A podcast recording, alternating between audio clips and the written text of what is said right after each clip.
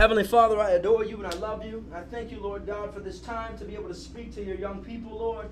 Father, I pray, Lord God, that you would humble me, Lord God, that you would make me small, that you would speak through me, Lord God. Father, use me, Lord God, to touch their hearts, Father God. Spirit of God, you dwell inside of me. I ask that you speak through me. In the name of Jesus, I pray. I love you. In the name of Jesus, amen. Set the name of Jesus. All right. Everybody wants to be a hero, part two. This whole page right here is going to be all recap. Last week we talked about people love to be the hero.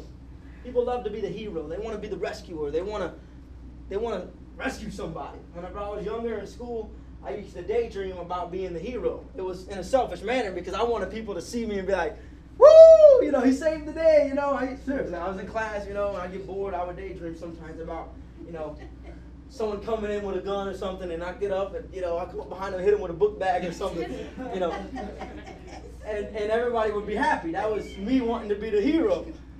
Um, and this was like in middle school, um, but um, another another way I'll, I'll save that testimony for later. But we have to know and understand that that they need Jesus. They don't they don't need you. Okay, they need Jesus. There's ways that you can allow Jesus to work through you to help them. And we'll get into that. Okay? And we'll get into that. So there's not like you don't need to do nothing because there is a lot that we're commanded to do according to Scripture. Um, point number two in the recap is everyone needs a good friend, and as new creations, Christians, new creations in Christ, okay, we should desire to be that friend to everyone. We should desire to love people. The Bible says love covers a multitude of sins. We should desire to love them with the love that's talked about in Scripture, godly love, not our own understanding of what love is. Oh, I gave you, you know, I gave you candy the other day. I love you. No, you don't love me. That ain't love. You know what I mean? You're just being nice. True love, patience, enduring all things with them. You know, really burden for them. You go home and pray for them from the bottom of your heart. Do you really seek God's face for them? God, they're, you know, their parents. I know their parents are arguing because they talk to me and I know they're hurt by it, Lord. Are you, are you really heartbroken? Do you really have a burden for these people? Do you really love them? Okay? That's the type of, of people they need in their life, and as new creations, that's who we're called to be. There's a song that says, If we are the body, why aren't his arms reaching? Why aren't his hands hands what? Healing. Healing. You know, if we're the body, it's from us, we're the body of Christ oh. if, if we're the body of Christ, we're his arms, we're his legs, we're his feet. You know, how come our arms are reaching for people to try to, to rescue them? You know what I mean? Allow Christ to use us to rescue them. Okay. Point number three that friend is found in Jesus. All right, so you want to be a hero, that's fine and dandy. Know that they need Jesus. You want to be a good friend to them? Good. You should want to be a good friend to them. But know that you need to be operating in the Spirit because that's what they need. They need God. They need God. You got to operate in the Spirit. How do you operate in the Spirit? Love, joy, peace, patience, goodness, kindness. I talk fast all the time, so I'm trying to talk slow. Gentleness, faithfulness, self-control. You know, these are the fruit of the Spirit. You see an apple tree over there, it's got apples coming off of it. Who would have thought, right? Or you see an orange tree, you got oranges coming off of it. Well, if you see somebody that's filled with the Holy Spirit, they should be bearing these fruit. How do you know a tree? You know a tree by its fruit. Okay, we'll get into that later too. How can one born into sin, us? Who, who in here was born into sin? All of us. The Bible says we were all born into sin. All right, that's a trick question. We're all born into sin. All right. So how can one? This is a question. How can one? How can people born into sin be a good friend? God has made a way. He made a way through Christ. Okay. Jesus said, if anyone wants to follow after me, he must deny himself, take up his cross, and follow after me daily. All right. You don't live for Coleman no more. You live for Jesus. Period. That's how somebody born into sin can be a good friend. Because you love them. You care about their eternal salvation. You care about their well-being in God's eyes, not just oh, you, you know, you don't care about worldly things. Focal point: obeying the sinful mindset, and or obeying sin will lead to death. Okay. Having a mindset that's sinful, obeying sin is going to lead to death. What type of death? Oh, you're like, oh, everybody dies. No, I'm not talking about that death. I'm talking about eternal death. I'm talking about separation from God. It's like the worst thing in the whole world, the whole universe, times a billion, trillion, million, trillion, again and again. no one wants to be separated from God, I hope. Um, number two, Obeying the obedient mindset or being slaves to obedience will produce righteousness. Romans 6 16. All right? So you can obey sin, you can obey obedience. Okay? That's that's the way you do it. You say, okay, I'm going to be obedient to what God wants me to do. Simple as that. We make things hard. I know I do all the time. There's two kind of folks. This is still recap. Those who need to be rescued, no relationship with Jesus. Those who have been rescued, relationship with Jesus. Okay? Those headed for destruction, no relationship with Jesus. Those who are waving goodbye to destruction, in relationship with Jesus. Okay? So, moving right along. This week's message. What does everyone need to be rescued from? You keep talking about being a hero, you keep talking about Jesus needing to rescue. What do we need to be rescued from? The righteous judgment of God. Does that make sense? What is the righteous judgment of God? Righteous judgment of God is, all right, bear with me now. All right, I don't want y'all to get all scared and freaked out. This is the righteous judgment of God. Depart from me, I never knew you. Depart from me, I never knew you. Depart from me, I never knew you. Depart from me, I never knew you. All the way through, all the way to me, depart from me, I never knew you. That's the righteous judgment of God. Why? Because all sinners deserve eternal damnation. The Bible says, For all have sinned and fall short of the glory of God. That includes me and includes you. Okay? So, there's good news. There's good news. All right? The Bible says in Isaiah 59 2, But your iniquities, your sins, have separated you from God. And your sins have hidden his face from you so that he will not hear you. Think about that. If everyone's born into sin and our sins separate us from God and He can't hear us, how can we ask for forgiveness? How can we repent for our sins? That's the importance of Jesus. He made Him who knew no sin to be sin that we might become the righteousness of God through Him. That's all through Jesus. That's it. Okay? So, what does everyone need to be rescued from? The righteous judgment of God. The righteous judgment of God. Good. I'm glad you participated. The righteous judgment of God. That's what we need to be saved from. It would be righteous for God to send me to hell. That's his righteous judgment. But through Jesus, I'm saved. Thank you, Jesus. Somebody say, Thank you, Jesus. Thank you, Jesus. All right, y'all all with me. We're saved from the righteous judgment of God. Point number two it is important to know that we are not the Savior me wanting to go in with my book bag and save them, that would just be a natural saving, you know. Everybody would praise me. Hi, hi, thank you, Chad. Taking all the attention away from Christ and putting it on me. Innocently, but still doing it. Okay? We're not the Savior. Okay? Understand that. No one will be saved from eternal punishment from being in relationship with Nathan. No one will be saved from eternal punishment from being in relationship with Cassie. No one will be saved from eternal punishment from being in relationship with John. This ain't gonna happen. I would be nice, but then you would be the Savior. We are not the Savior. Understand that. We should never pull attention away from God towards ourselves, intentionally or unintentionally. If it's unintentional, just try to be careful and prayerful. We don't want to pull attention away from God, away from Jesus, and put it on ourselves. Yes. Wait, so if a fireman drags out a child from a burning building, that would make him a savior? That's their job. No, that's their job. Their job is to save people from fires. Let me ask you a question, They're William. the savior. Let me ask you a question. Do they save themselves? Let me ask you a question. Guys, listen up. Let me ask you a question. Listen up. Listen up. Okay. I don't know when Hitler started his reign, but let's say it was at 25. And let's say at 23, a fireman pulled him out of a fire and rescued him. Is he saved from eternal punishment? I seriously doubt it. Unless he gave his life to the Lord right on his deathbed, which I seriously doubt as well. Okay? Yeah, he killed himself. So yeah. Oh God, please, uh, I repent for my sins. You know, come on. Here's my point. You can be rescued from a fire 40 times in your life. Okay? And rescued from drowning 10 times. So you got saved 50 times and still go to hell. All right? That fireman is not the savior. He has naturally saved that person's physical life. He has allowed that person to live another X amount of years to hopefully go and spend eternity with God. We're talking about eternity here. That's what's most important. That's what a true friend is. Fireman who doesn't love Jesus may be a good friend by pulling him out of the fire, but are you a better friend? Are you my best friend because you told me who Jesus was and tried to pull me out of hell. That's the fire I want to be pulled out of. Good question. So we should never pull attention away from God onto ourselves. Don't do that. Bobby, there's one seat left in the front. I think your name's on it. God loves them more than we can comprehend, and that is the love that they really need. Follow me here. God loves them more than we can comprehend, and that's the love they really need. And more often than not, that is the love that they've been searching for. You guys ever heard the phrase, looking for love in all the wrong places? Is it a song? yes.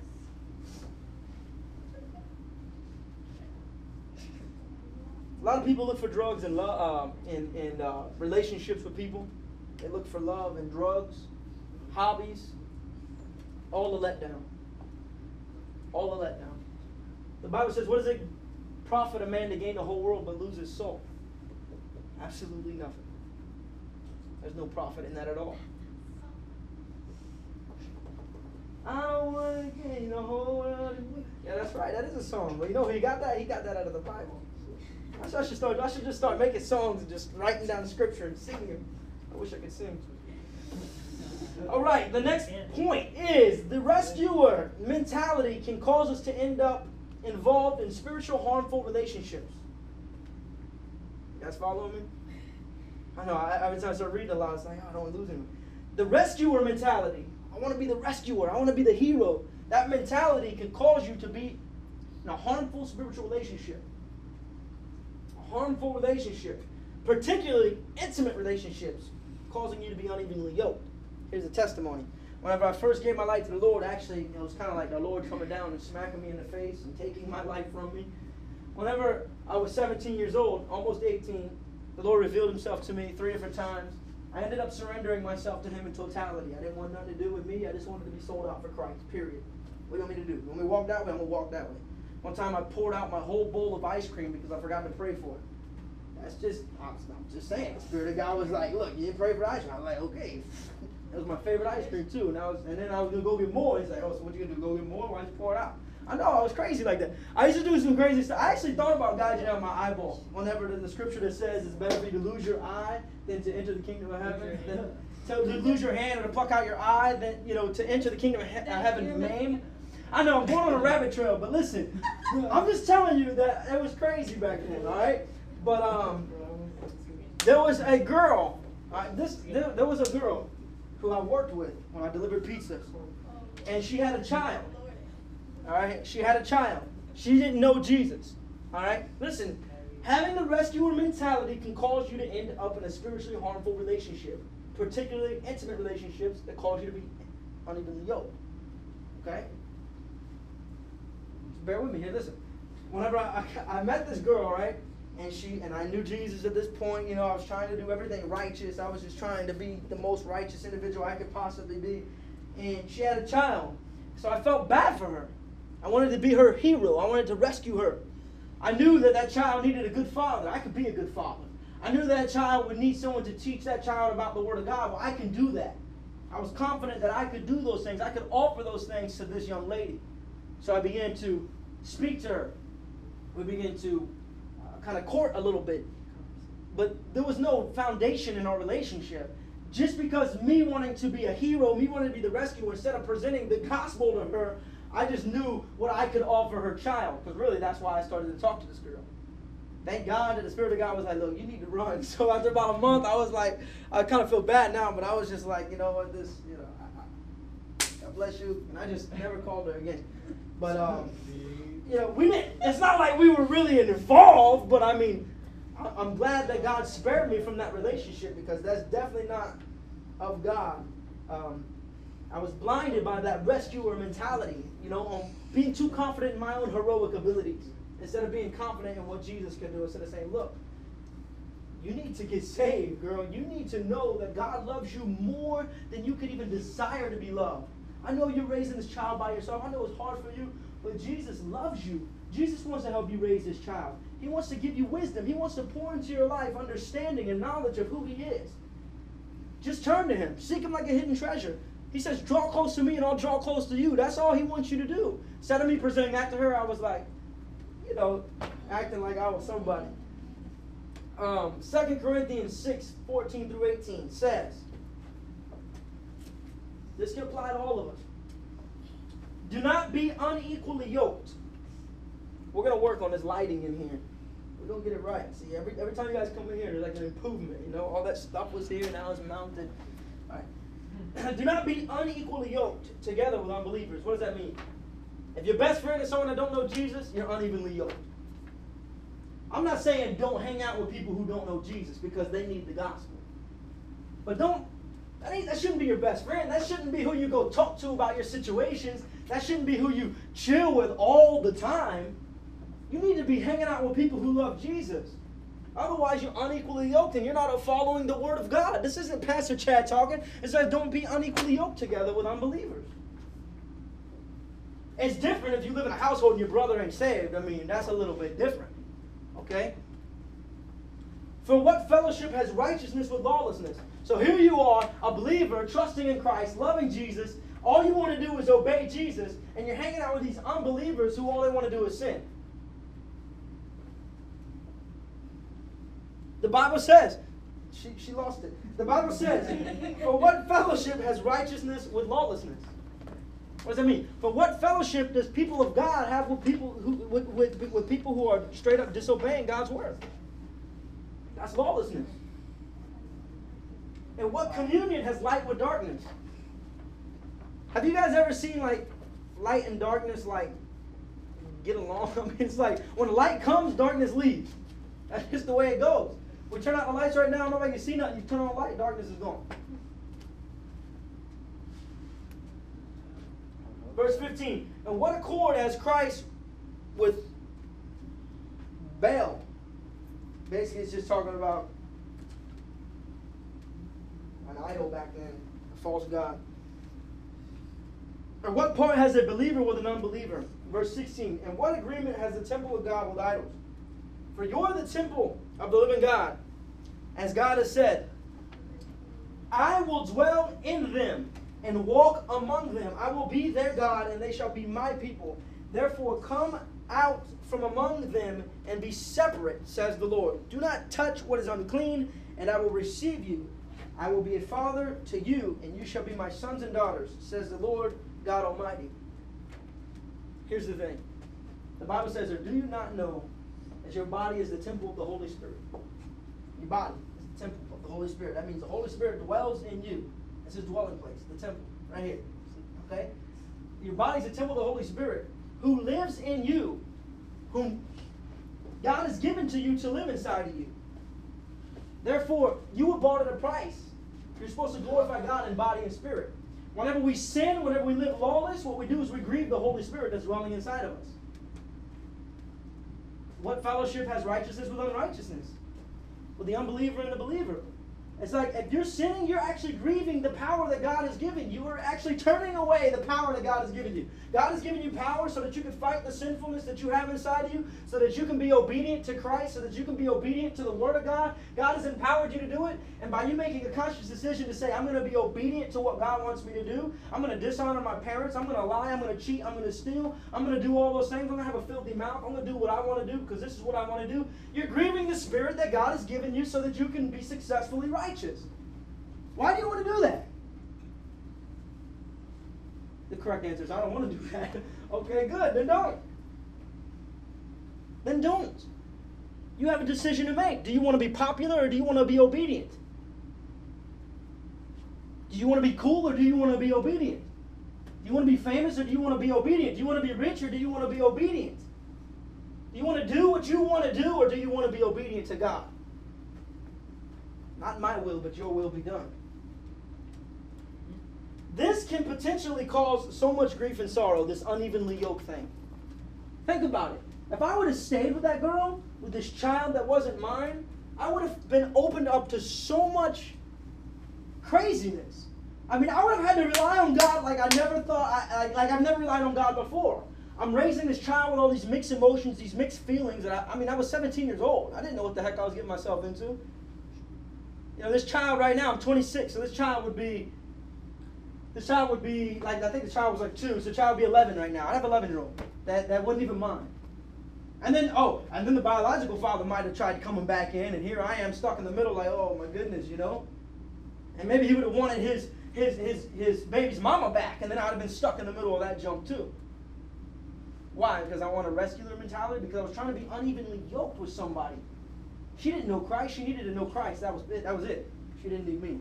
Her baby didn't need me. Her baby needed her mom to be in a relationship with Christ so that she, she would have a godly mother. You know what I mean? That's what she needed. All right? So, this can potentially cause a lot of grief and a lot of sorrow, even in a friendship. Even in a friendship. Oh, you hear it all the time. My kid's not a bad kid. They were just hanging out with the wrong crowd. Shame on you. You should be smacking them around, not allowing them to be unevenly yoked with people who don't love Jesus. That's what I'm going to do when my kids get older. You're going to see like hand marks on Isaiah's face all the time because I'm going to smack him around. And then you see a hand mark on my face because my wife has smacked me around. She doesn't allow me to discipline Isaiah too much. Right? She does allow me, but she doesn't like it whenever I get too rough with her. Thank God for her. But the point is, is don't be unevenly yoked. What does everyone need to be rescued from? Oh, okay. Okay, here we go. Because we love people, we want for them to be in relationship with Jesus, right? Yes. Yes. Okay. John 13, 34, 35. Got it? You got it? Say it. Say it loud. We want to all hear you. Alright.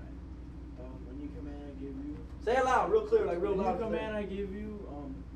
Love one another as I have loved you. So you, um, as I have loved you, so you, so you must love one another. By this love, man will know that you're my disciples if you love one another. Okay, translation. Because just in case you don't understand, we'll translate what he just said. Very good. Why did Say, a new commandment I give unto you, that you love one another. As I have loved you, this is Jesus talking, love one another. By this, all will know you are my disciples if you love one another. So we love people because, and we want them to be in relationship with Jesus. That's a good thing, okay? Because we see the spiritual struggle, and we know that they can't get to the Father except they go through Jesus. We want to help them. Okay? That's okay. Right now, you guys are good. That's okay. That is the exact way we should view those who are not in relationship with Jesus. That's not hard, right? We love people. Jesus tells us to love people. That's a new commandment he gave us. We see the spiritual struggles they're going through. We know that they need a relationship with Jesus so that they can live in complete joy, complete happiness. That's okay. So, what's the issue? Let me tell you what isn't the issue. This isn't the issue. The issue, most of the time, is not that we lack sensitivity for those whom we know that are not doing well or are going through rough times. That's not the issue. Because a lot of times we're sensitive to it. We're very sensitive. We see these people struggling, we're like, man, they would just get a relationship with Jesus, man, they would be all right. They shouldn't be going, their marriage shouldn't be going through this. Man, my friend's parents shouldn't be getting divorced. They shouldn't be going through this. They just, they need to submit their lives to Jesus. I don't know, maybe y'all haven't said that. I've said that so many times. My brother, in and out of jail. Man, if he would just give his life to you, God, why? Why is he messing around with all this foolishness? If he would just give his life to you, he would live in happiness. He would live in joy. He wouldn't have to be going through all this hardship. I got a, I got a brother-in-law that's facing like so much time in jail, and he's like 21 years old, right? It's like my heart is just so broken for him because he's young. He has a five-year-old child, and I'm like, he would just surrender his life to you and stop doing everything that he wants to do. Now he's got to sit in there and wait for trial for them to say you got 20 years. The first plea bargain was 30 years. None yet. We can talk about it afterwards if you'd like. But he just basically he just did he he just lived he just did everything he wanted to do. That's the bottom line. He didn't submit his life to Jesus. He didn't do much different than what I did when I was 16, put it that way. He just did a lot of it and he got caught. But my heart goes out to him. I'm very grieved. I love him. I want him to be in relationship. The issue is not that we lack sensitivity. That's not the issue. What is the issue then? Oftentimes we are very concerned or heavily burdened by these individual situations. However, the issue is our response to these people in their situations. How do we respond? Do we love them according to God's standard of love? Go to 1 Corinthians 13. I say it all the time whenever I talk about God's standard of love. My brother tells me he loves his girlfriend, and, and the very next hour he's over there yelling at her, treating her like she's a piece of garbage. That's not love. But I love her. No, you don't. You think you love her. You love her according to your own standard of love. Love her according to God's standard. Are we loving people according to the standard that God calls us to love them by? 1 Corinthians 13. You got that? 1 Corinthians 13. You want to read it? 1 Corinthians 13? 1 Corinthians 13. You go home and read it, right? 1 Corinthians 13? Okay, I think it's stuck in her head now. All right, do we respond at all? So the issue is how we respond to these people. Do we respond at all? We should be lovingly attempting to help some, help in some capacity, even if it's behind the scenes in prayer. Do we respond at all? You see the need. Do we respond? It's not that you're not sensitive. You see the need. You're sensitive. It's hurting you. You're grieved. Do we respond? Maybe in prayer, maybe in confrontation. I don't know. The question is, do you respond? When we respond, do we point to Jesus or do we try to be the hero with the book bag? Do we try to be the hero? Or do we point to Jesus? Remember, no one will be saved from eternal punishment from relationship with Christians. No one will be saved from eternal punishment from relationship with Lene. I know Lene's a good friend. I know she might, you know, it's probably cool to be hanging with, but no one's gonna be saved from eternal punishment from being in a relationship with us. All right. So, what does James say? This is a reference to our response. James says in the book of James, chapter 5, and verse 16. It says, Confess your trespasses to one another and pray for one another that you may be healed. The effective, fervent prayer of a righteous man availeth much. The prayers of a righteous person availeth much. How do you become righteous? Slave to obedience. Slave to sin produces death. Slave to obedience produces righteousness. Romans 6 16. Okay? Prayers of that righteous man who's a slave to obedience will be effective. It will be effective. Okay? You have power in your prayer. Why? Not because you're awesome, but because you have the Spirit of God dwelling in you. Okay? And you're a slave to obedience, producing righteousness. He sent him who knew no sin to be sin that we might become the righteousness of God. But we have to be a slave to obedience. We can't do it by being a slave to whatever we want to do. Okay? So, now we know we can pray to God and our prayers are going to be answered. That's a beautiful thing, right? Now there's a solution. So, how do we respond? Maybe I'm not bold enough to talk to them, but I'm going to pray for them. And then you go to James chapter 5, verses 17 and 18. If you say, well, Jesus is righteous and, and, and maybe I shouldn't, maybe my prayers won't be able to be effective. James would say this Elijah was a man with a natural, with a nature like ours. He was a man with a nature like me and you. He was born into sin, just like the rest of us. And he prayed earnestly that it would not rain, and it did not rain on the land for three years and six months. This isn't fairy tales. This is the infallible Word of God. This is the scriptures that are without error, the perfect Word inspired by God Himself. He prayed for it not to rain. A man like me and you, born into sin, that it wouldn't rain, and it didn't rain for three years and six months. And then the verse, verse 18 says, And he prayed again, and heaven gave rain, and the earth produced its fruit. That's what Elijah did. The prayers of a righteous man availeth much. The problem is not that people weren't praying, but it's people aren't being righteous. They're not being a slave to they're not being a slave to obedience. Which is why we're called out of darkness. Because we have been given wisdom by God, we see where the people that are, are, are struggling, where they're not saved, we see where they're headed by observing their lifestyle. You know a tree by its fruit. We've already talked about that. Luke 6, 44 through 45. Every tree is known by fruit. For men do not gather figs from thorns, nor do they gather grapes from the bramble bush. A good man out of the good treasure of his heart brings forth good, and evil man out of the evil treasure of his heart brings forth evil. For the abundance of heart speaks his mouth. That's why you guys have to deny yourselves and follow after Christ. The Spirit of God has to be dwelling in you. So, in conclusion, what is a hero? UrbanDictionary.com. Tell you what it has to say about it. This was the third definition that it gave. The first definition was so whack it wasn't even funny. The second one was okay. The third one I liked a lot. It says, one who lays down his life so that others can live. What is a hero? One who lays down his life so others can live. What did Jesus do? Natural life? No, not like the fireman. The fireman would be laying, he would be a hero in the natural. But Jesus laid down his life one time that the sins of everybody would be covered and we could all have relationship with God so that we could all be slaves to obedience. We can try to be a hero, but simply laying our lives on a line for someone else will never rescue them from eternal punishment.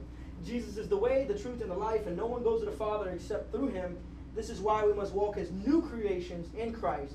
We must deny ourselves and follow after him daily so that others around us in our everyday lives can experience what true love is the love that only God can offer. He enables us to do this whenever we walk in obedience to his word through the power of the Holy Spirit that dwells inside of us. Amen. Amen. Praise God. Y'all give it up for Jesus.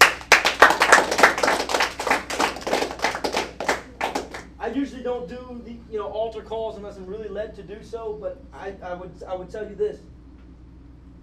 If you don't know Christ and you want a relationship with him, if you know that you've been walking according to your own ways, if you've been living however you want to live, ignoring the scriptures, ignoring the Spirit of God, ignoring all of His commandments, ignoring obedience, ignoring everything, and just living for you, you, you, you, you, you, you, whatever makes you happy, whatever you want, whatever you want, you do. If that's you, please call me. Jessica, can you put my phone number up here? 407 353 9590.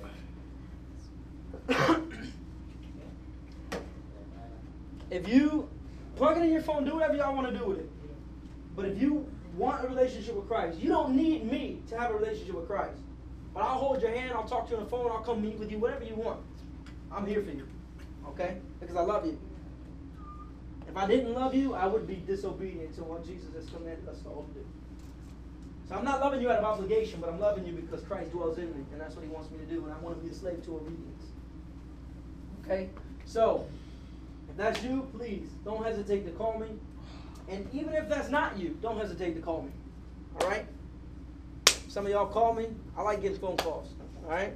Some of y'all don't call me. I'll be like, dang, what's going on with this person? Like, call me. Someone called me from your phone. Kelsey called me from your phone yesterday. She's like, is this chat? Yeah, this is Pastor. And they don't fellowship hall. I saw there's another chat. Okay, God bless you. Did that really happen? Yes, it really did happen.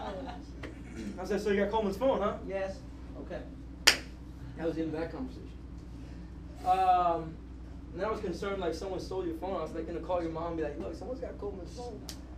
So, but but I, I, I left it there. I figured I'd talk to you tonight. All right. So let's close in prayer. There's my number. Four oh seven.